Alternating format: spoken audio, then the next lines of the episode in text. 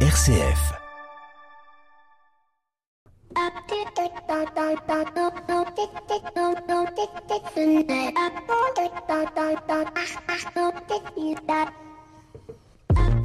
Bonjour à toutes et à tous. Aujourd'hui, nous plongeons dans l'univers de Philippe Royer pour nos visages d'entrepreneur, un fils de la campagne normande dont la simplicité et la foi profonde le rendent inspirant et c'est en quoi il est pour nous un visage d'entrepreneur.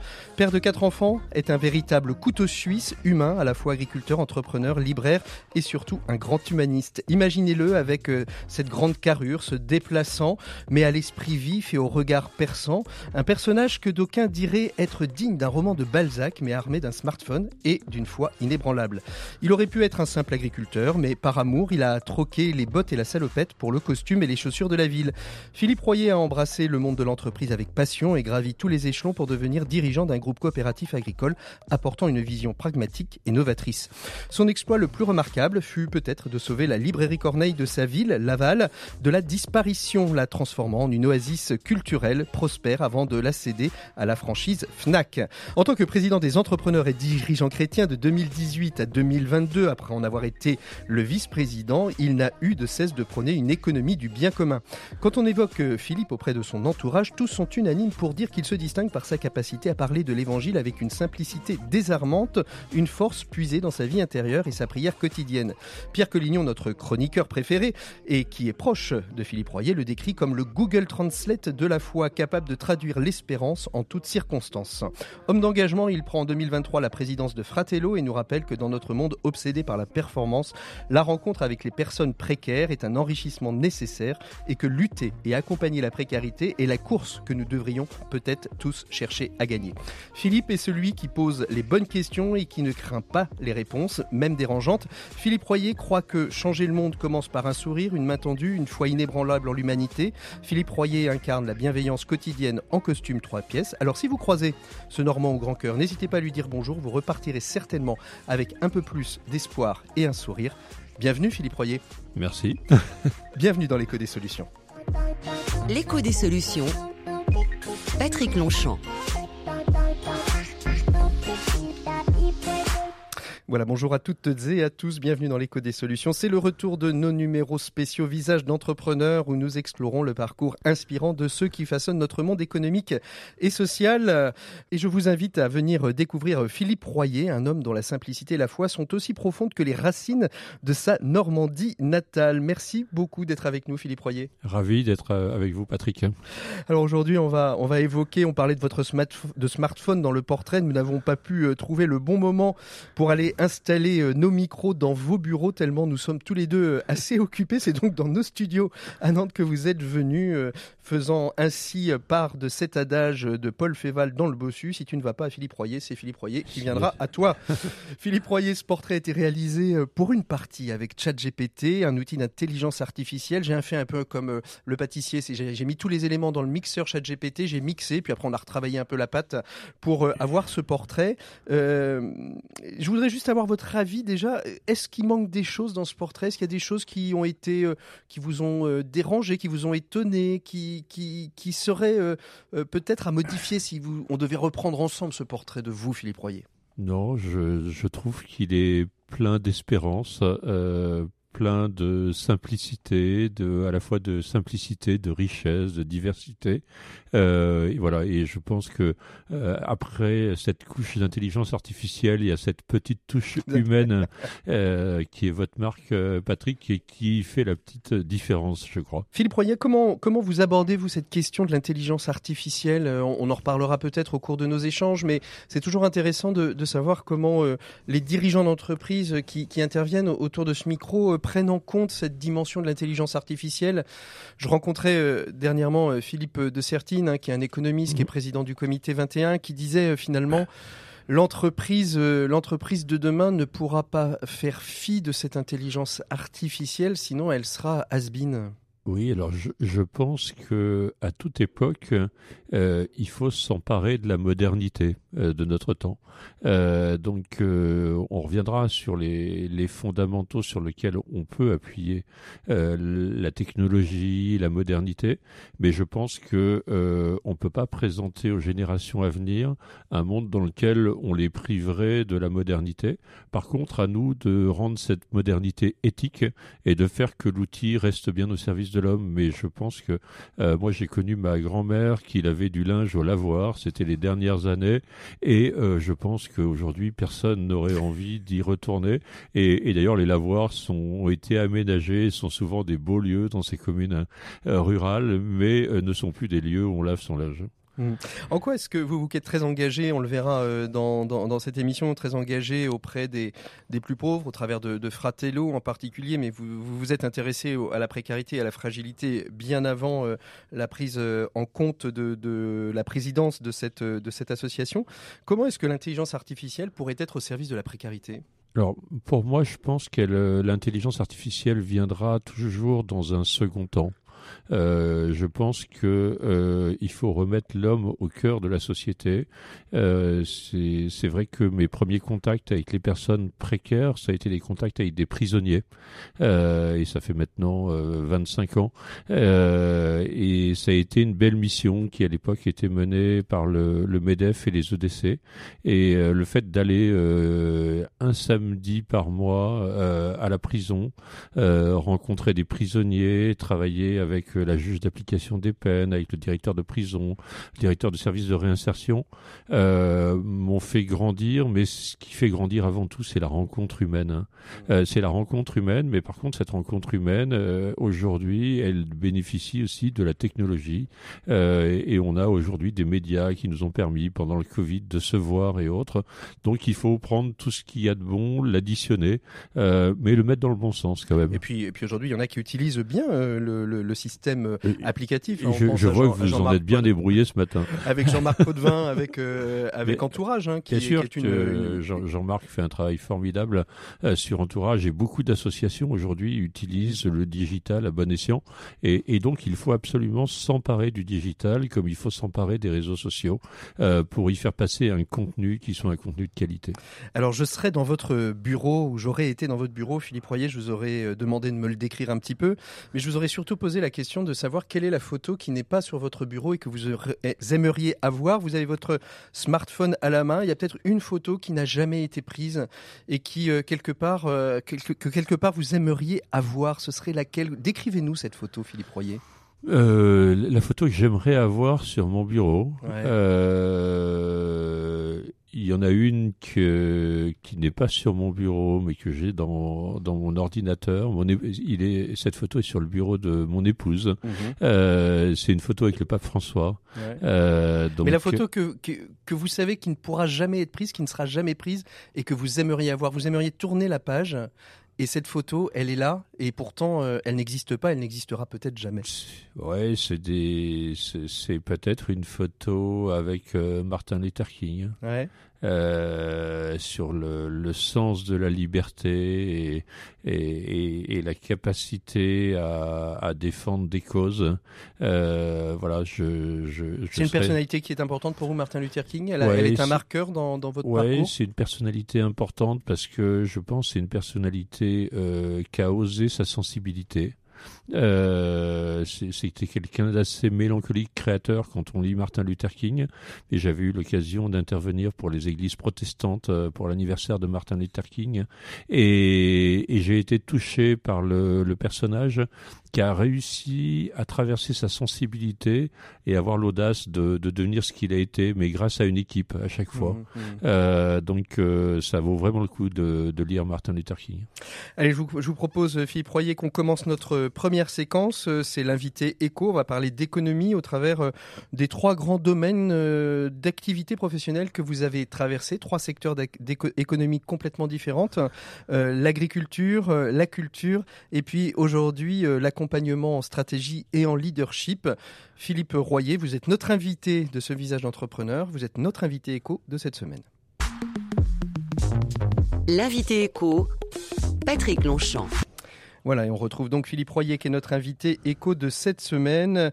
Je le disais à l'instant, euh, vous êtes euh, aujourd'hui dans une activité de, conseil aux entreprises après avoir passé une grande partie de votre carrière, pour ne pas dire l'essentiel, dans le monde agricole et dans les coopératives agricoles, puisque vous avez été dirigeant de Synovia, un groupe euh, regroupant de, de synergie, hein, plus de 1400 collaborateurs, qui est leader dans le vivant, le digital et l'expertise en agriculture, comme le disent si bien vos fiches sur LinkedIn ou sur Wikipédia, euh, parce que nous n'inventons rien, bien évidemment, Philippe Royer.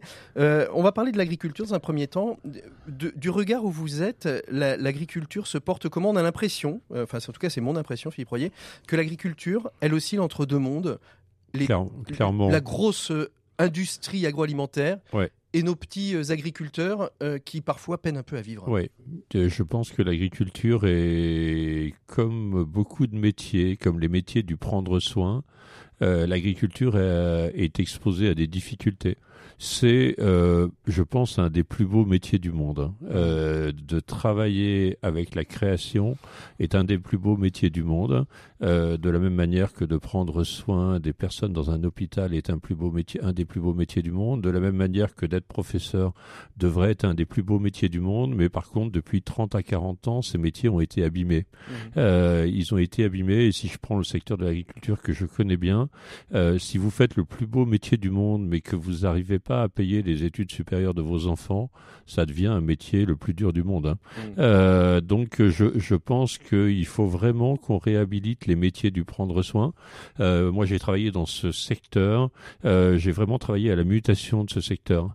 Qu'est-ce que vous avez observé dans, dans, cette mutation? C'était quoi la mutation? Parce qu'on a l'impression que ce monde agricole est en perpétuelle mutation. D'abord parce qu'il y a des injonctions, j'ai envie de dire, réelles et des injonctions politiques. Les injonctions réelles, c'est notre planète euh, a du mal à, supporter tout ça.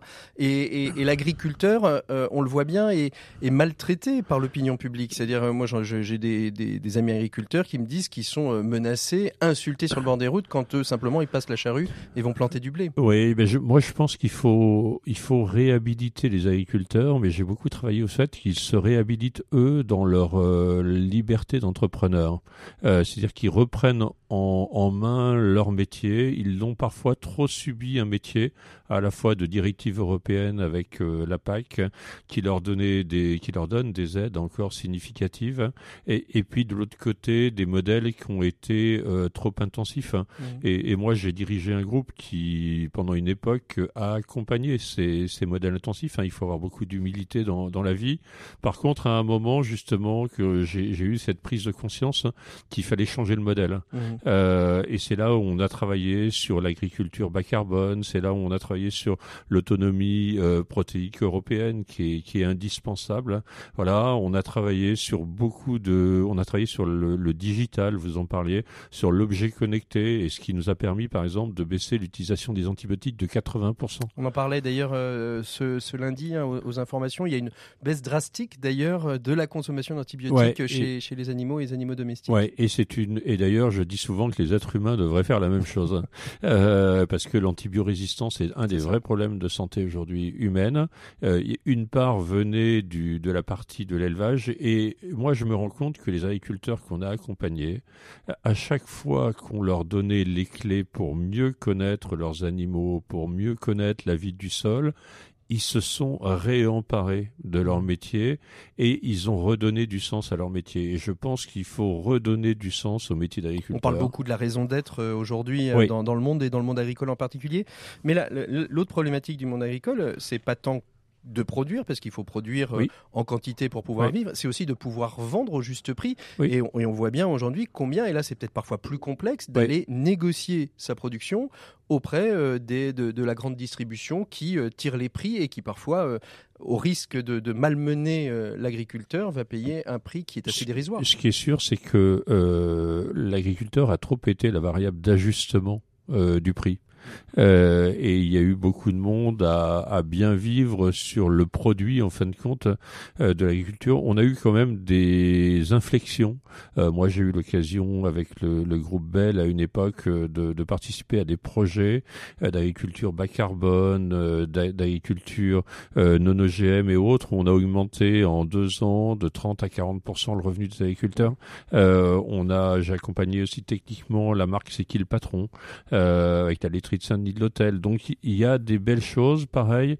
Encore une fois, mettons en avant toutes les belles initiatives parce que je pense que ce rééquilibrage, il mmh. sera obligatoire. Philippe Royer, votre, une deuxième partie de, votre activité, ça a été euh, la, reprise de la librairie Corneille à Laval. Euh, on, sait bien que la culture est importante, en règle générale, est importante pour vous. la disparition de cette librairie à Laval, c'était la disparition d'une librairie euh, en cœur de ville. Et c'est ça qui vous a fait réagir? euh, Moi, je profitais de, de cette librairie. Euh, je profitais des soirées qu'elle organisait. Et euh, quand j'ai vu que à un mois d'une liquidation au tribunal de commerce, il n'y avait pas de repreneur, je suis allé avec les salariés, les animer à l'époque en espérant qu'ils fassent une scope, hein. parce que la librairie de Clermont-Ferrand, la librairie des, des volcans avait réussi à, à sauver l'espace librairie chapitre pour en faire une scope. Hein. Et euh, au bout de la deuxième soirée, parce qu'on on a enchaîné les réunions, euh, il y a une personne qui s'est levée qui dit on va la sauver, mais avec vous à la tête. Hein. euh, J'étais pas du tout dans ce secteur-là, et je me suis dit allez, voilà, j'en ai discuté avec mon épouse, et ça paraissait complètement folie parce que c'est quand même une grosse librairie avec une vingtaine de salariés, 1000 mètres carrés au cœur de la ville euh, j'avais un job de DG qui me prenait beaucoup. Euh, j'étais déjà un peu engagé aussi aux entrepreneurs et dirigeants chrétiens. Et puis, je pense que la vie est faite de ces décisions qui sont pas rationnelles, mais que l'on sent en nous et qui font la différence dans une vie. Et, et donc, on a réussi à sauver cet espace culturel. On a réussi, c'est en 2014. Hein. On, est en 2023. On peut dire que neuf ans après, on est encore là. Euh, on y Parce qu'aujourd'hui, c'est une franchise de, de, la Fnac, mais ça reste vous restez euh, associé. Euh, euh, ouais, on est. Je suis maintenant, je suis passé d'associé majoritaire à associé minoritaire, et notre grande joie, ça a été d'installer une jeune dirigeante hein, mhm. qui s'appelle Elise Feuillepin et qui a pris la tête de cette franchise de Fnac. Mhm. On la soutient, euh, voilà. Mais place aux jeunes. Moi, je pense que à 58 ans, mon objectif, à chaque fois, c'est de transmettre et de croire dans la génération qui arrive et, et d'avoir une personne qui, qui, qui a 35 ans et qui s'engage dans la culture et qui donne des perspectives à ma ville euh, et au bien commun de ma ville, c'est quelque chose qui me réjouit. Aujourd'hui, vous avez euh, quitté votre votre groupe, euh, vous êtes vous êtes lancé dans le je veux dire dans la, la, seconde partie de, de, votre carrière professionnelle, ce que font d'ailleurs beaucoup souvent de DG aux alentours de, de la cinquantaine, c'est de partir dans le conseil. Alors on, on, on, ne sait jamais pourquoi tellement. Est-ce que c'est la joie de transmettre et de se dire que ce qu'on a appris, on a envie de le redonner? Alors pourquoi vous êtes parti vers euh, ouais, moi j'ai eu la chance de développer un, un groupe euh, qui est passé d'une petite taille. Euh, je l'ai pris, la, première société faisait 4 millions d'euros, je l'ai quitté à 104 millions d'euros et, et, et, vous le disiez, un peu plus de 1400 collaborateurs. Et, euh, et je pense avoir développé le bien commun dans cette société avec des rapports sociaux. vous n'étiez pas actionnaire de, non, cette non, société comme euh, comme c'est un groupe coopératif, j'étais pas actionnaire, mais j'ai eu la joie de le diriger euh, avec une confiance d'un conseil d'administration qui, qui était pleine et entière. Donc j'ai passé vraiment une une dynamique. Je l'ai vécu avec une dynamique d'entrepreneur. Et par contre, j'avais après l'avoir fait, j'avais fait monter aussi des collaborateurs de très bon niveau. Et à un moment, je voyais deux collaborateurs qui avaient les capacités pour me succéder. Vous avez dit, il est temps. Et, ouais, il est temps. Et, et moi, j'aspirais aussi à aller partager ce, ce, travail sur la stratégie, sur le leadership avec plein d'entrepreneurs en me disant mais ce qui m'intéresse dans la vie c'est d'avoir un effet démultiplicateur. Hein. Mmh. Et, et aujourd'hui le fait, euh, j'ai de la chance que et ça a marché tout de suite, les entrepreneurs m'ont fait confiance, j'ai créé une première société qui était Keros. Hein. Euh, Keros c'est s'arrêter pour prendre la bonne décision au bon moment et, et comme Keros a fonctionné très vite, très bien, j'ai créé un réseau national maintenant qui s'appelle le réseau Cléophas pour diffuser cet accompagnement. Ça, vous formez des, des personnes ouais, qui alors permettent, on, euh, on ou forme des on forme euh, des entrepreneurs Mm. effectivement dans un esprit franchise euh, pour que ce message d'accompagnement et qui redonne des perspectives, qui redonne du sens et euh, notre baseline c'est sens et performance. On est convaincu que on peut réconcilier le sens et la performance. Alors justement, qu'est-ce qui manque le plus aux entreprises euh, aujourd'hui Si vous avez, euh, si on devait parler dans, dans, dans, dans une forme de, de généralité, le monde économique, le monde d'entreprise est traversé, bah, un peu, j'ai envie de dire, comme le monde de l'agriculture, hein, par une crise de sens, par une Tout- crise euh, tout- tous les secteurs- environnementale, Ouais, sociétale, tous les secteurs d'activité sont traversés par des mutations. Aujourd'hui, on est vraiment dans une période assez fabuleuse, à la fois bah, parce que elle pourrait être anxiogène et elle l'est pour beaucoup de gens, euh, et, et on est devant un certain nombre de chaos, et à la fois on a on n'a jamais été devant une période qui propose autant d'émergence. hein. Et donc pour moi, l'objectif c'est d'accompagner les entrepreneurs à oser pleinement entreprendre ce qu'ils sont. Euh, Il y a trop de gens qui essayent d'être quelqu'un qu'ils ne sont pas. Et moi, je leur dis, bah, si je vous accompagne, ça va être beaucoup plus simple. Euh, vous allez devenir ce que vous êtes. Et là, on voit que dès qu'on devient ce que l'on est, la fécondité, on- on- en stratégie, on parle d'océan bleu, ben, on s'ouvre des nouveaux champs parce que la meilleure manière de se différencier, c'est d'être unique. Allez, on va retrouver un chroniqueur que vous connaissez bien. Vous êtes peut-être le seul invité à qui je peux dire que celui qui va parler à suivre, vous le connaissez. Il s'agit pas de Pierre Collignon cette semaine.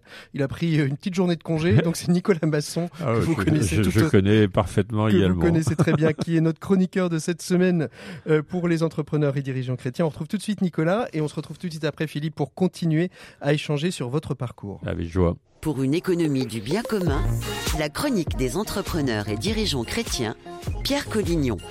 Voilà, il est temps de retrouver euh, Nicolas Masson. C'est peut-être bien la première fois, je crois, que j'ai un invité qui connaît bien, euh, notre notre chroniqueur, euh, puisque Nicolas, nous sommes avec Philippe Royer tout au long de cette émission de l'écho des solutions. Et puis d'abord, je vous salue. Bonjour Nicolas. Bonjour Patrick.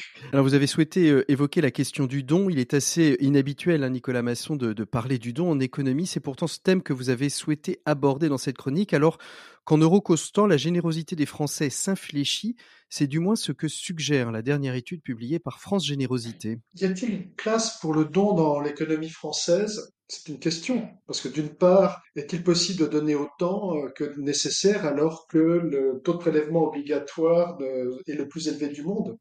Est-ce que c'est pas empiéter sur le rôle de l'État? Mais aussi, est-ce que ceux qui souhaitent moins d'État euh, sont-ils prêts à donner plus? Pour euh, réfléchir, on peut s'appuyer sur Caritas in Veritate, où dans, dans cette encyclique, Benoît XVI distinguait le marché, l'action de l'État et celle de la société civile. Le marché, c'est la concurrence et les relations contractuelles. Et c'est nécessaire pour créer de la richesse. L'État assure une certaine redistribution nécessaire à la justice. Personne ne doit se trouver démuni. La société civile, quant à elle, est le champ dans lequel le don gratuit trouve sa place. C'est dans les familles, les associations, entre les familles et ceux de toutes les formes de la vie euh, sociale. Observons que quand le marché et l'État étendent ensemble leur domaine d'influence, la qualité des relations entre les citoyens s'amoindrit. Le binôme exclusif marché-État corrode la socialité alors que les relations du don au cœur du meilleur de la société civile génèrent du lien et de la solidarité, en un mot, de l'humanité. Alors, avez-vous des, des pistes euh, pour euh, développer le don?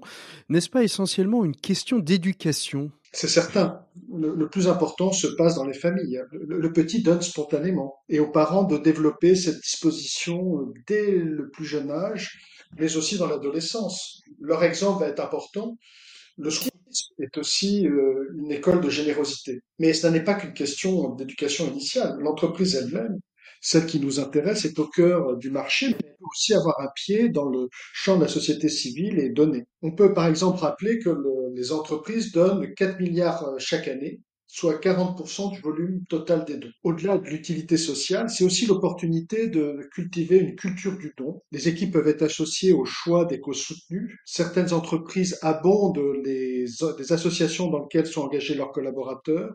Il y a aussi le mécénat de compétences, les possibilités sont infinies. Ce qui a d'intéressant, me semble-t-il, c'est que ces actions contribuent à transformer à la culture de l'entreprise. Et la culture de don va se diffuser au sein des équipes et contribuer à la qualité des relations entre collaborateurs.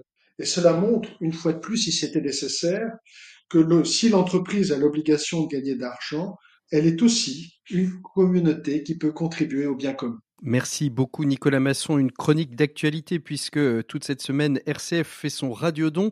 J'invite donc d'ailleurs tous les auditeurs euh, à prendre euh, corps dans cette chronique pour nous aider, nous accompagner, permettre à ce que RCF puisse vivre tout au long de l'année et des années à venir. C'est un média de proximité, un média à la fois local avec un ancrage aussi national. Merci beaucoup Nicolas Masson. On retrouve nous tout de suite Philippe Royer euh, pour continuer notre visage d'entrepreneur. Merci Nicolas, à bientôt, au revoir. RCF, l'écho des solutions. Voilà, on quitte Nicolas Masson pour retrouver Philippe Royer. Vous avez été vous-même chroniqueur pour les EDC. Hein. nous, sommes, nous sommes en plein euh, radiodon, euh, Philippe Royer, sur RCF. Vous savez combien euh, nos auditeurs sont sollicités pendant cette semaine. On arrive peut-être au bout de la semaine. On est en, en, plein milieu du week-end. Pour vous, pourquoi est-ce que c'est important pour un mouvement comme les EDC, même si vous n'en êtes plus aujourd'hui le président, mais pourquoi soutenir une radio telle que RCF pourquoi soutenir une radio? Parce que je pense que la, la, la baseline de la radio, c'est la joie se partage.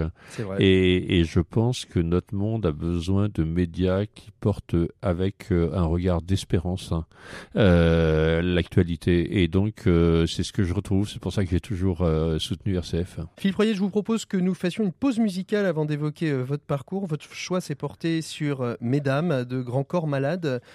Pourquoi ce, ce, choix On sait bien que Grand Corps Malade, il y a un rapport peut-être avec la fragilité qui vous touche peut-être plus particulièrement. Euh, oui, et pourquoi oui. Mesdames? Pourquoi Mesdames? Parce que je pense que euh, un des enjeux euh, de la période actuelle, c'est de faire une juste place euh, aux femmes dans la société, euh, voilà, et, et, de concilier tous ces équilibres, hein, mais de reconnaître déjà tout ce qu'elles apportent dans la société et dans un monde d'entreprise qui est très masculin encore hein, mmh. par rapport rapport à ça, je trouve que d'avoir ce, ce, regard et cette touche féminine nous fait beaucoup de bien. Eh bien, c'est parti, on écoute Grand Corps Malade, mesdames. Veuillez accepter, mesdames, ces quelques mots comme un hommage à votre jante que j'admire qui crée en chaque homme un orage. Au cinéma ou dans la vie, vous êtes les plus beaux personnages. Et sans le vouloir, vous tenez nos cœurs et nos pensées en otage. Veuillez accepter, mesdames, cette déclaration comme une tentative honnête de réparation face au profond machisme de nos coutumes, de nos cultures, dans le grand livre des humains, place au chapitre de la rupture. Vous êtes infiniment plus subtile, plus élégante et plus classe que la jante masculine qui parle fort prend toute la place. Et si j'apprécie des deux yeux quand tu balances ton corps, j'applaudis aussi des deux mains quand tu balances ton porc. Derrière chaque homme important se cache une femme qui l'inspire. Derrière chaque grand être humain précède une mère qui respire. La femme est l'avenir de l'homme, écrivait le poète. Eh bien l'avenir s'est installé, et depuis belle lurette. Vous êtes nos muses, nos influences, notre motivation et nos vices. Vous êtes Simone Veil, Marie Curie, Rosa Parks, Angela Davis. Vous êtes nos mères, vous êtes nos sœurs, vous êtes caissières, vous êtes docteurs. Vous êtes nos filles et puis nos femmes, nous on vacille pour votre flamme. Comment ne pas être en admiration et sans commune mesure? Pour celles qui portent et fabriquent pendant neuf mois notre futur. Pour celles qui cumulent plusieurs emplois et ce sans sourciller. Celui qu'elles ont dans la journée est le plus grand, mère au foyer. Veuillez accepter, mesdames, cette réelle admiration de votre force, votre courage et votre détermination. Veuillez accepter, mesdames, mon aimable faiblesse face à votre fragilité, votre empathie, votre tendresse. Veuillez accepter, mesdames, cette petite intro, car l'avenir appartient à celle qu'on aime trop. Et pour ne pas être taxé de premier degré d'anthologie, veuillez accepter, mesdames, cette délicate démagogie.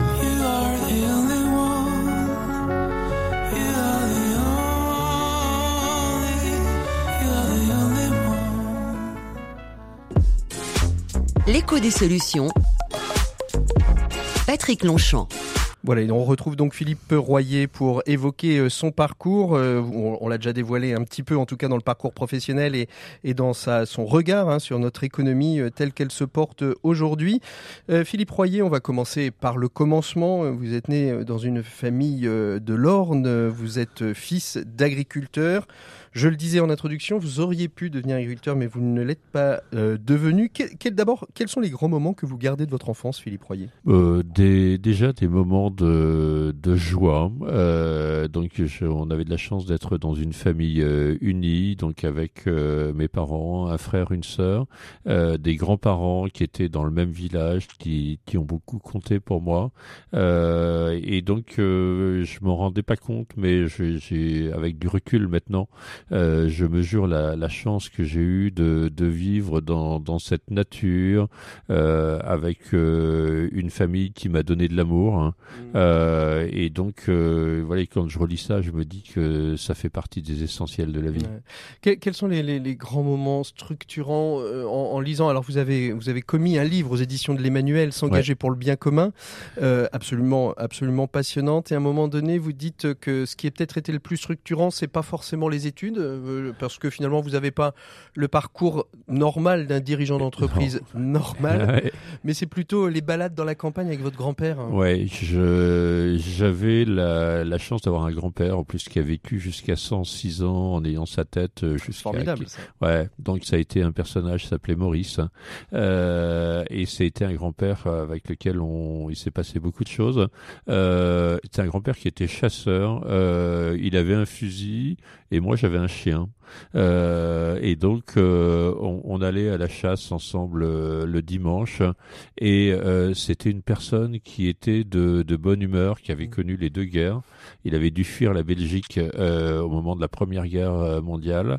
il a connu la deuxième comme prisonnier et il a toujours eu cet esprit de réconciliation, mmh. euh, nous invitant à avoir des correspondants allemands chez nous et voilà et avec un regard vraiment de, de joie. C'était un bon vivant euh, et donc finalement je me rends compte que j'ai beaucoup appris à ses côtés. Et, et la grand-mère alors, elle, avait, elle, a, eu une place ouais, chez ouais, la grand-mère, elle a la place spirituelle. Euh, J'étais proche également de ma grand-mère et, et, elle avait une foi. Euh, à déplacer les montagnes dans une très très grande simplicité, mmh. euh, mais une très très grande foi et c'était touchant et, et comme j'étais à proximité, j'allais cueillir les légumes avec elle, j'allais lui faire son jardin. Euh, donc euh, voilà, j'avais j'étais trois ans plus jeune que mon frère et ma sœur hein.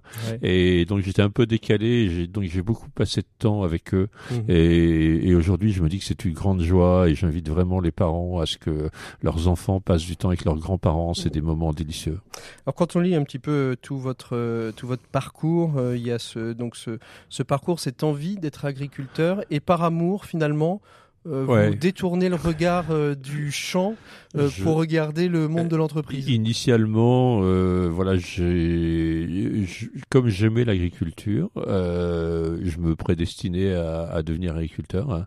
à un moment, je pouvais faire une, une école d'ingénieur à, à l'ENITA et mon père me dit que un BTS agricole serait déjà très bien. Et, et, et moi, comme j'avais envie d'être agriculteur, voilà, j'ai fait ce BTS agricole que, que j'ai obtenu. Et il s'est trouvé que mon beau-frère, qui devait s'installer dans l'Aisne, donc euh, n'a pas pu reprendre la ferme qui était prévue et il était très pressé de devenir agriculteur. Et donc je lui ai dit mais viens t'installer euh, avec les parents. Euh, et donc comme c'était un copain de promo, je lui ai dit il y a pas de souci. Et moi je suis ouvert à aller faire quelques années à l'extérieur mmh. avant de te rejoindre. Mmh. Et pendant ces quelques années à l'extérieur, j'ai rencontré une épouse plutôt citadine. Et voilà. Et donc j'ai poursuivi mon chemin pour accompagner l'agriculture, mais sans devenir agriculteur. voilà. Et donc je ne regrette rien parce que euh, ça, je suis resté vraiment en lien avec ce secteur que j'aime, euh, tout en ayant découvert d'autres secteurs. Donc finalement, ça a été très positif. En préparant, en préparant votre portrait, à un moment donné, hein, je peux vous assurer que c'est pas l'IA qui me l'a soufflé, c'est bien euh, mon, mon, esprit taquin. Je, en lisant votre vie, je, trouvais qu'il y avait quelque chose de l'ordre, euh, ça aurait pu être mis par La Fontaine en fable. Et s'il fallait donner un titre, je l'aurais appelé euh, l'agriculteur et l'apothicaire. Oui, ouais, l'agriculteur et l'apothicaire. Alors il se trouve que depuis, mon, épouse, qui était pharmacien, euh, a osé aussi changer d'orientation et elle est, plutôt artiste. Elle faisait des expos de peinture et je l'encourageais depuis quelques années. Et là, j'ai été réjoui il y a, il y a maintenant 5-6 euh, qu'elle ose faire un devenir pleinement ouais, artiste. ouais, elle est elle a un atelier de peinture pour les enfants et les personnes adultes à Laval et je la sens elle, elle, a je pense qu'elle a été heureuse en pharmacie mais là je la sens très épanouie et beaucoup plus épanouie encore et je pense que c'est c'est un point intéressant c'est qu'on a deux parcours de vie où on a osé changer des choses pour devenir nous-mêmes. Et je pense que euh, pour plein de personnes, euh, je dis mais voilà, réfléchissez à ce que vous auriez aimé faire là situez-vous à comme si vous étiez à quelques mois de mourir et euh, ça fait pas mourir d'ailleurs de se poser cette question mais de se dire qu'est-ce que j'aurais aimé faire dans ma vie d'important et, et, moi aujourd'hui j'ai la chance de pouvoir répondre que voilà je pour l'instant je fais ce que j'aurais aimé faire mmh. d'important quelle place elle tient euh, votre, votre épouse dans, dans votre parcours? Parce que euh, se dire qu'on ne sera pas agriculteur alors qu'on l'estimait euh, ouais. on le voulait par, euh, par amour, par choix de ne de, pas le faire, et, puis ensuite euh, de construire tout un parcours. Euh, comment, quel point d'équilibre vous arrivez à trouver ça, ça m'a pas coûté. Alors je suis quelqu'un qui pose les choses de manière assez tranquille, assez calme.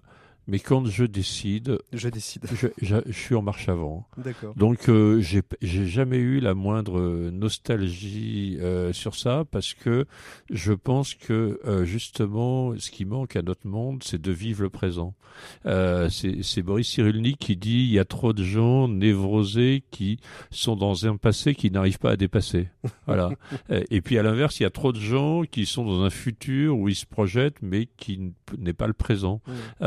Euh, et moi, je pense qu'il faut effectivement une vision, un futur, mais il faut surtout habiter le présent. Aujourd'hui, on manque de personnes qui savent habiter les instants présents, qui savent décider au présent. Et, et, donc, quand on décide, il faut regarder devant. Et voilà, c'est quelque chose avec lequel et je alors, suis très à l'aise. Mais comment, comment vous avez équilibré cette vie pro, vie perso, la vie de famille alors, dans, une, euh, dans une vie d'engagement, engagement oui. professionnel, engagement associatif, et pas de petits engagements? Non, ça a été des, des gros engagements. J'ai eu de la chance d'avoir le soutien de mon épouse sur, euh, sur ces engagements-là. Euh, je pense avoir aussi la chance de, de travailler assez vite, hein. euh, donc euh, ce qui me permet d'avoir plusieurs dossiers euh, ouverts en, En en même même, temps. temps, euh, voilà, d'écrire un bouquin entre deux, de, de faire des émissions de radio. Vous donc, dormez peu euh, alors? euh, alors je, je dors je dors normalement et par contre je dors bien. et, Ça, et c'est ça, bien. je pense que c'est une grande chance. C'est-à-dire que quand je me couche, euh, trois minutes après, je dors, euh, quel que soit l'endroit où je suis, euh, que ce soit euh, dans un train et autres, ou, ou quelque, même en dehors Mm. de mon domicile. Et, et le fait d'avoir un bon sommeil, mais je pense que le sommeil vient beaucoup aussi de la paix intérieure. Mmh. Euh, et je pense avoir cette paix intérieure qui, qui me permet d'avancer sereinement. Vous savez, les gens qui avancent le plus vite ne sont pas les gens qui s'agitent. Euh, c'est les gens qui se posent et qui déploient des choses euh, avec Alors, persévérance. quand, quand j'ai interviewé euh, Pierre Collignon euh, pour avoir quelques éléments sur qui était Philippe Royer, pour ne pas me borner uniquement Ouais. à ce que disait la presse et, et les fiches Wikipédia, il m'a dit euh, euh, Philippe, il m'a dit un jour si tu as une vie bien remplie, tu as toujours une bonne excuse pour raccourcir ta prière. Et bien justement, plus ta vie est pleine d'occupation et de travail, plus il faut prier. Oui, alors c'est vrai que à chaque fois que je me suis engagé plus, à chaque fois, je, par exemple pour la présidence des EDC, hein, qui était un très gros engagement, euh, avec euh, développement important en France, mais aussi à l'international. Maintenant, les EDC sont présents dans, dans 25 pays, je crois, dans le monde. hein. Et, et donc, j'ai doublé mon temps de prière. Euh, j'ai appliqué euh, la préconisation de Mère Teresa. Euh, quand le dispensaire était surchargé, elle augmentait le temps de prière. Et moi, je me suis dit, euh, je suis pas meilleur que Mère Teresa, et je me sens d'ailleurs beaucoup plus pris que Mère Teresa. Euh, et donc, il faut savoir euh, écouter les saints qui sont passés avant nous. Et, et le fait de, de doubler mon temps de prière, j'ai vraiment le sentiment que c'est une grande part de la fécondité de ma vie. Euh, je pense que la, la fécondité d'une vie est proportionnelle à sa vie intérieure. Mmh. Et, et, ce temps de vie intérieure n'est pas du temps de perdu, c'est du temps de gagné.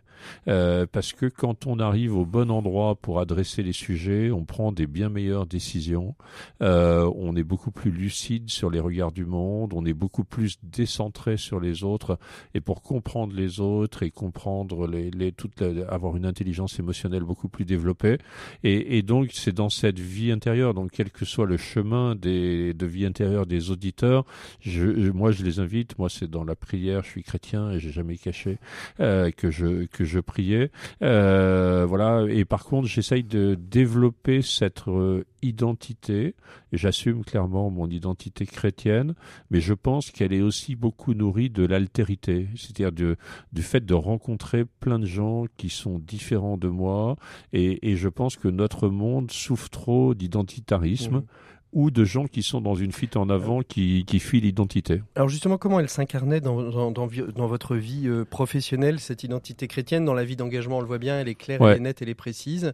Dans votre manière de, de manager, dans votre manière de travailler Dans cette vie professionnelle, alors moi je pense qu'il y a beaucoup trop de gens qui parlent de la foi et qui ne le vivent pas dans les actes. Hein. Euh, J'ai dit souvent, on a beaucoup de commentateurs dans ce monde, on aurait besoin d'acteurs. Euh, et, et donc je pense que si on, moi j'ai, je me suis attaché à déployer des choses, à, mm. redéployer le sens avec euh, les salariés, euh, à déployer la subsidiarité. Mm-hmm. donc vraiment le groupe que j'ai construit était très subsidiaire. Chaque région avait eu, on était un groupe national avec des régions étaient très autonomes et euh, je pense qu'il faut faire confiance. C'est-à-dire qu'une fois qu'on a placé la vision, il faut faire confiance et, il faut soutenir, il faut, il faut accompagner. Et je pense ça a été un des plus beaux retours que j'ai eu quand j'ai quitté le groupe.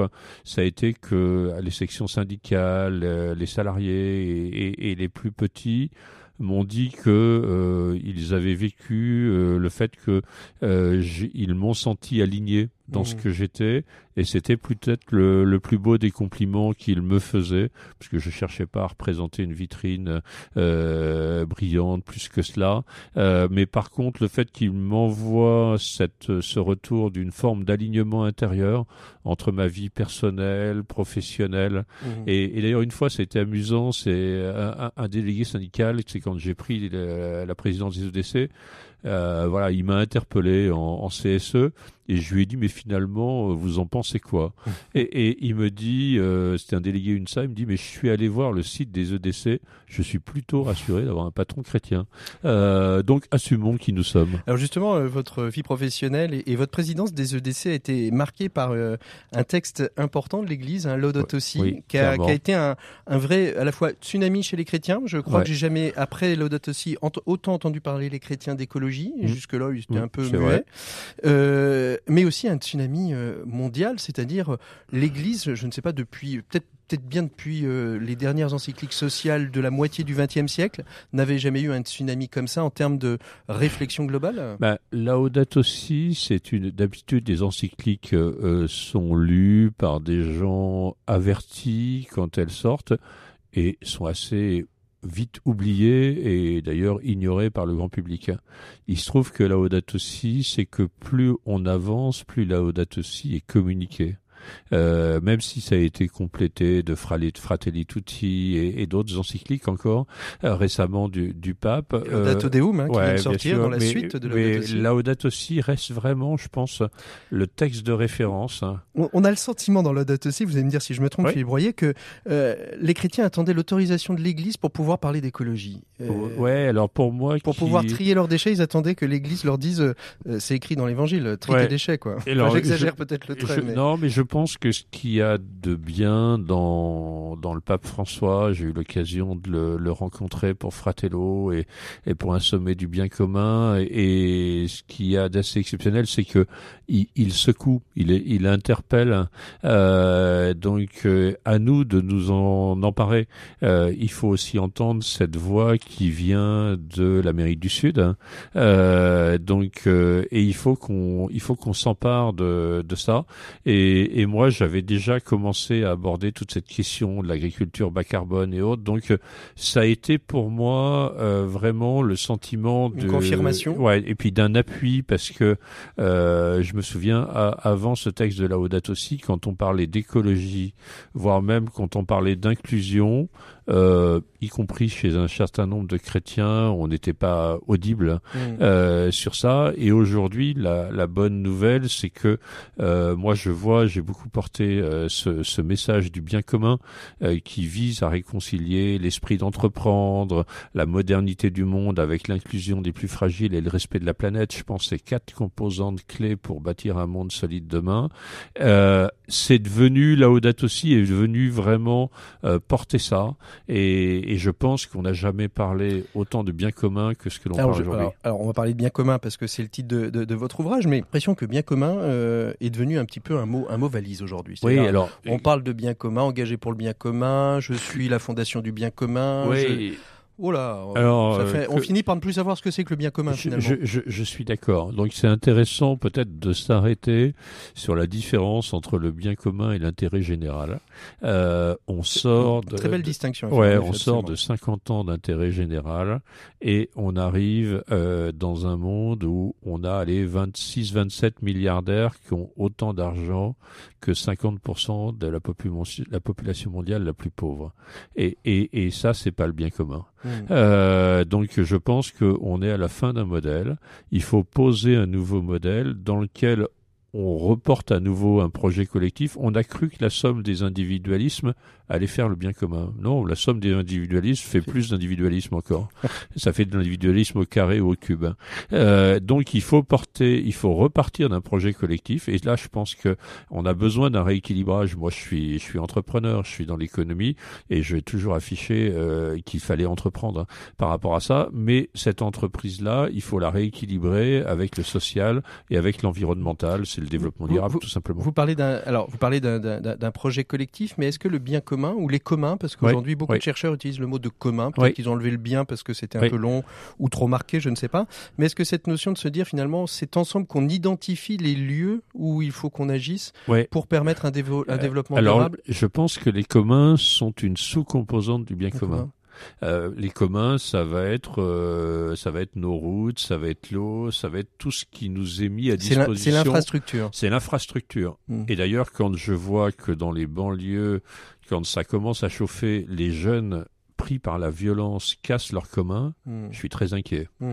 Euh, je suis très inquiet que quand on bâtit des communs, voilà, parce que le fait de construire des communs ensemble, c'est source de paix. Par contre, le bien commun, c'est encore plus que ça. C'est un projet, c'est une vision, et c'est la juste dignité de chacun qui est exprimée par le fait qu'on demande à chacun sa contribution mm. dans la société. Euh, et, et, j'ai beaucoup, je, ça fait quand même 30 ans que je suis autour des questions de la précarité. Euh, je crois beaucoup, et, et d'ailleurs Jean-Marc Richard en parlera, mais je crois beaucoup au travail. Euh, je, je, je, crois que le travail guérit et remet debout ah euh, par rapport à ça. Et euh, je pense qu'il n'y a rien de plus humiliant que de donner des sommes à des gens sans rien leur demander en, contrepartie. En, contrepartie. Ouais. Et alors autant je suis pour le maintien des aides d'urgence parce que tout le monde peut avoir des accidents de la vie et j'en ai rencontré beaucoup de personnes fracassées dans la vie. Par contre, je pense que à chaque fois quand on remet debout, la dignité repasse par le fait d'être contributeur à la mmh. société et, et, et, et de penser que des personnes pourraient toucher des sommes chez eux pour rester chez eux et en disant on n'a pas besoin de vous, pour moi, ça, je pense que c'est mm. le pire de l'humiliation. Mm. Mm. Philippe Royer, quel rôle a joué l'entreprise aujourd'hui dans notre société euh, contemporaine? Pascal Demurger disait euh, l'entreprise euh, doit être politique au sens noble du politique ou elle ne sera plus? Oui, mais je connais bien Pascal Demurger avec qui on, a beaucoup échangé. je partage le Pascal fait... Demurger qui est DG de la Camif, de, la Maïf. De la Maïf, exactement. Et, et donc, ce qui est sûr, c'est que le politique, euh, la voix du politique ne compte plus. Hmm. C'est-à-dire que beaucoup de gens, voilà, c'est la première fois aux dernières présidentielles que euh, les Français ont voté majoritairement contre un candidat plutôt que pour, adhésion à un candidat. on voit que les pays se radicalisent. On a encore l'Argentine, l'Argentine qui vient de qui vient de passer à, l'extrême droite. Et le problème, c'est que les politiques traitent les effets et ne traitent pas les causes. Mmh. donc, de la même manière, l'Église est en, a été aussi en difficulté avec les scandales pédophiles. Euh, il faut pas se le cacher non plus et se mentir en tant que chrétien. Et je pense qu'il faut rebâtir quelque chose euh, de, de solide et l'entreprise et l'associatif sont les deux amortisseurs qui font que notre société va encore, je vais dire, correctement, mmh. euh, même si ça va moins bien qu'à une époque. Et donc l'entreprise a un rôle clé. En fait, elle a, elle a ce rôle de, de, de fédérateur, de, de pont entre les différentes... L'entreprise, euh, c'est encore un lieu où on se retrouve dans des classes sociales différentes. Euh, Aujourd'hui, vous prenez les, les villes, vous avez dans les hypercentres les gens qui ont beaucoup d'argent, et plus vous vous écartez, et, et alors je trouve que c'est dramatique euh, le fait que les gens ne se rencontrent plus. Je, je sors d'un week-end Fratello où on était vraiment euh, avec les, les, les, les, plus petits, mais des, des, gens de tout horizon. Euh, et je pense que l'entreprise est, est, ce lieu clé qui à la fois réunit des gens pour un bien commun. Et c'est ce lieu en plus qui offre le travail. Et ce travail fait un bien fou aux, personnes. Et donc et, de penser qu'on pourrait euh, donner des sommes à des gens pour qu'ils n'aient rien à faire euh, j'y crois vraiment pas. Euh, il suffit de, de relire deux à trois deux à trois mille ans d'histoire. Mmh. on aurait envie de continuer encore longuement avec vous Philippe Royer. Chaque chaque fin d'émission on demande à notre invité de de dénoncer de manière positive euh, une personne qui, selon elle, change le monde. Vous l'avez euh, dévoilé euh, au cours de notre échange. Il s'agit de Jean-Marc Richard, qu'on connaît bien sur cette antenne. Il est intervenu plusieurs fois. Il est président d'Amipi, hein, la fondation, fondation Bernard Vendre, hein, Bernard Vendre, voilà. qui insère beaucoup de personnes handicapées. Et, et Jean-Marc a ce côté exceptionnel. C'est quelqu'un qui est donné. Euh, donc qui se donne, mais qui qui est donné pour euh, pour le monde et euh, qui le fait avec une grande intelligence parce que il a le, le souci euh, d'aller chercher le meilleur des, des professeurs. Il, il a d'ailleurs un, un, ouvrage avec le professeur Gourlian mmh. sur le travail qui guérit et je pense qu'on a besoin de ces personnes et c'est ce qui me plaît aussi beaucoup chez Jean-Marc, c'est quelqu'un qui croit à l'industrie, quelqu'un qui pense qu'il n'y a pas de fatalité l'industrie a chuté en France et, on nous dit qu'il faut produire français. Bah, il faut il faut suivre Jean-Marc Richard. Il est il est de bons conseils pour l'industrie française. Alors on va, on va retrouver tout de suite euh, Jean-Marc Richard juste après cette petite virgule euh, pour évoquer justement euh, la fondation Amipi, réagir un peu à votre portrait. Puis comme il est aussi bavard, on va lui laisser plein plein de temps. Enfin en tout cas le temps limite dans lequel nous sommes nous sommes contraints. 7 minutes pour changer le monde l'écho des solutions. Voilà, et on retrouve Jean-Marc Richard. Vous êtes avec nous, Jean-Marc Oui, tout à fait. Vous avez écouté, de manière attentive cet échange. Qu'est-ce qui vous a marqué dans cet échange, Jean-Marc Richard Voilà. Donc, euh, en fait, d'abord, j'écoutais la voix de, de Philippe, qui est une voix posée, qui est une voix profonde et, et qui, euh, anime l'essence euh, du cerveau, vous voyez ce que je veux dire? Ensuite, bah, bien évidemment, c'est un parcours euh, où j'imagine beaucoup de gens autour de lui, vous savez, à la MIPI, on, on, promeut le, le, modèle apprenant et je pense que Philippe est un modèle, c'est-à-dire quelqu'un qui s'ignore, hein, qu'il est un modèle. Philippe, vous êtes un modèle qui vous ignorez Si, ah, si, Jean-Marc me le dit, euh, euh, j'en suis honoré. Moi, je suis arrivé à aimer ce que fait Philippe que J'arrive par des voies tout à fait différentes. Hein. J'ai pas du tout les mêmes inspirations que lui. Mes inspirations sont plutôt scientifiques euh, euh et, industrielles et, surtout dans le Faber. Mmh, mmh. Et alors justement, oh, justement, on parle un peu de Philippe, mais on va parler aussi de, de la MIPI euh, avec le, le, le, petit temps qui nous reste. Quelle est l'actualité? Vous, vous ouvrez encore des usines là où on nous dit qu'il faut euh, réindustrialiser. Euh, vous, vous continuez à ouvrir des usines, Jean-Marc Richard, avec la MIPI. Alors pourquoi on ouvre des usines? C'est parce qu'il faut adapter l'outil industriel toujours.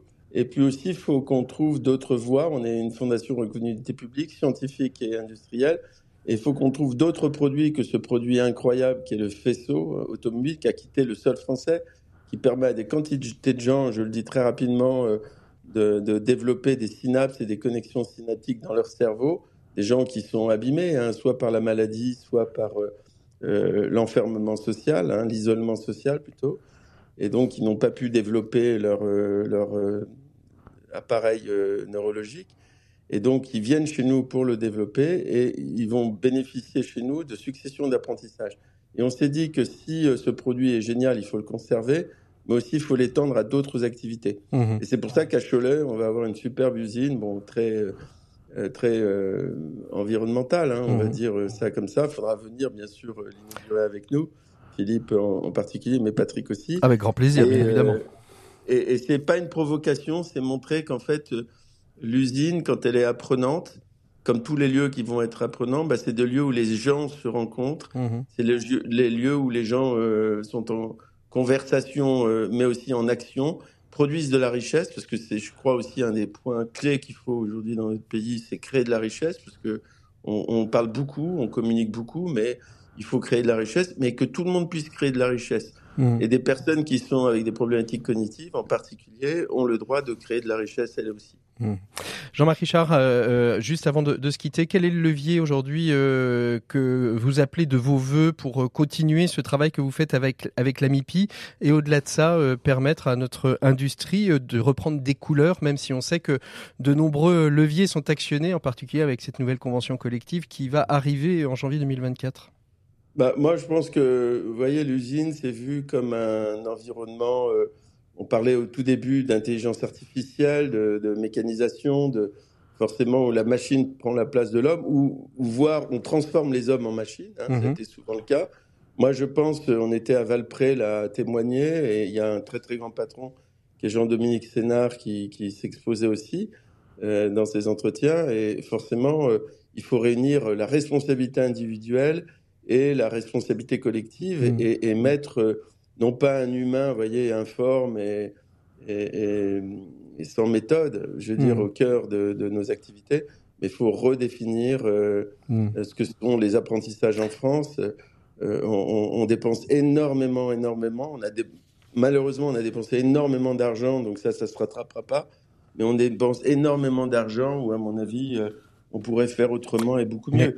Et c'est ça aussi, c'est réconcilier, vous voyez, les hmm. entrepreneurs et je voudrais terminer sur une phrase, vous voyez, qu'un de nos grands, euh, nos grands parrains, c'était le professeur Robert Debré. Je pense que sans lui, la MIPI n'aurait pas existé. Et, il, concluait une intervention euh, sur le travail de Maurice Vande. Beaucoup d'entreprises, sans doute, mais probablement les plus importantes et les plus passionnantes, sont celles qui sont liées à un esprit civique, un esprit de solidarité. Et c'est bien de ces exemples que nous avons ici, espoir, entreprise, solidarité c'est le symbole de notre travail à tous. Hein. Mm. Et l'espérance est la grande vertu, vous voyez. Et c'est en cela que des, mouvements chrétiens comme euh, celui qu'a porté euh, Philippe, et, puis des organisations scientifiques comme les nôtres peuvent se rejoindre. C'est-à-dire que on voit que euh, le modèle apprenant, c'est d'abord mm. permettre à chacun de développer sa compétence, sa bienveillance, son désir de transmettre, et surtout collectivement. Collectivement, ça, je crois que c'est le grand vœu que j'aurais pour conclure, tous ensemble. le poison de la rivalité. Voilà. Merci. merci, merci beaucoup euh, Jean-Marc Richard. Euh, en tout cas de, de, de, de cette, cette prise de parole, euh, Philippe, vous avez quelque chose à rajouter? Non, je, je, je, ne peux que partager et vraiment avec Jean-Marc, on partage beaucoup notre vision du monde et c'est une vision d'espérance et de persévérance. En tout cas, on voit que vous êtes vous êtes aligné en effet avec des points d'entrée qui sont différents, mais avec une une finalité commune. Vous le dites au début de votre ouvrage que je ne peux que conseiller bien évidemment à nos auditeurs s'engager pour le bien commun. Tout est lié, c'est ce qui est, c'est la leçon de l'audace aussi. Tout, n'est pas foutu. Tout n'est pas foutu. Et parce que tout est lié. Et comme je dis souvent, à tous, on peut tout aussi. Merci. Patrick, si je puis euh, rappeler aussi la référence d'un ouvrage, Le travail qui guérit, l'entreprise, la société, du professeur Jean-Michel Ougourian, euh, ce, livre fait beaucoup de bien aux gens quand ils le lisent. Excellent ouvrage. Excellent ouvrage. Merci beaucoup à tous les deux. Merci surtout à vous, Philippe Royer, de votre confiance, euh, d'avoir accepté d'être notre visage d'entrepreneur euh, de cette semaine. J'aurais pu vous parler d'un autre sujet. On est en, plein, en plein radio don sur la, la place du don aujourd'hui dans le monde de l'entreprise, mais on ne l'a pas fait. Ceci, ça, ça n'empêche absolument pas nos auditeurs de faire des promesses de dons tout au long de ce week-end pour nous aider. Vous savez combien on a besoin de vous si vous voulez qu'on continue à être présent sur le territoire, un média chrétien porteur d'espérance, comme le disait Philippe Royer il y a quelques instants. Merci à vous toutes et à vous tous d'avoir été à l'écoute de notre programme. On se retrouve, nous, la semaine prochaine. D'ici là, portez-vous toutes et tous très très bien et soyez généreux. On a besoin de vous, on compte sur vous.